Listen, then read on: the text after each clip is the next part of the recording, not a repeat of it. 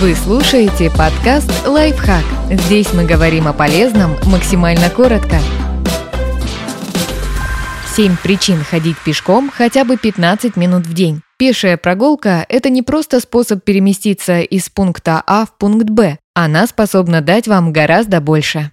Пробудить креативность. Если вы потеряли вдохновение и не знаете, как его вернуть, или пытаетесь превратить идею в жизнеспособный проект, отправляйтесь на энергичную прогулку. Ходьба улучшает конвергентный и дивергентный виды мышления. Они оба тесно связаны с творчеством.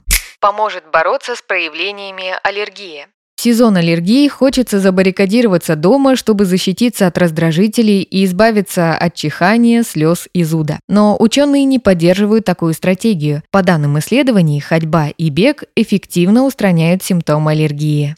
Снизит риск метаболического синдрома. Метаболический синдром – это комплекс проблем со здоровьем, включающий в себя повышенное кровяное давление, высокий уровень сахара в крови и лишний вес. Он предвестник диабета, болезни сердечно-сосудистой системы и ранней смерти. Метаболический синдром появляется из-за сидячего образа жизни, но существует эффективное и бесплатное средство против него – аэробные упражнения. Энергичная ходьба станет отличным вариантом в борьбе за здоровье укрепит кости. Плотная костная ткань делает кости сильнее и помогает избежать остеопороза, деформации позвоночника и других проблем с опорно-двигательным аппаратом. И ходьба – один из способов укрепить свои кости улучшит зрение. Возрастные проблемы со зрением рано или поздно коснутся каждого. Но регулярные аэробные нагрузки, в том числе и ходьба, помогают сохранять глаза здоровыми достаточно долго. Согласно исследованиям, люди, которые совершали регулярные прогулки, реже страдали от дегенерации сетчатки и потери зрения, связанной с возрастом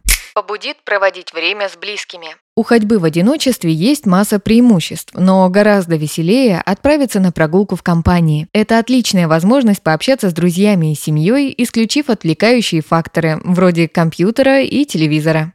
Обезболит. Последнее, о чем думает человек, страдающий от хронической боли, это регулярные прогулки. Но ученые обнаружили, что ходьба может помочь как в краткосрочной, так и в долгосрочной перспективе. Даже если прогулки не избавят от боли полностью, они позволят легче с ней справиться.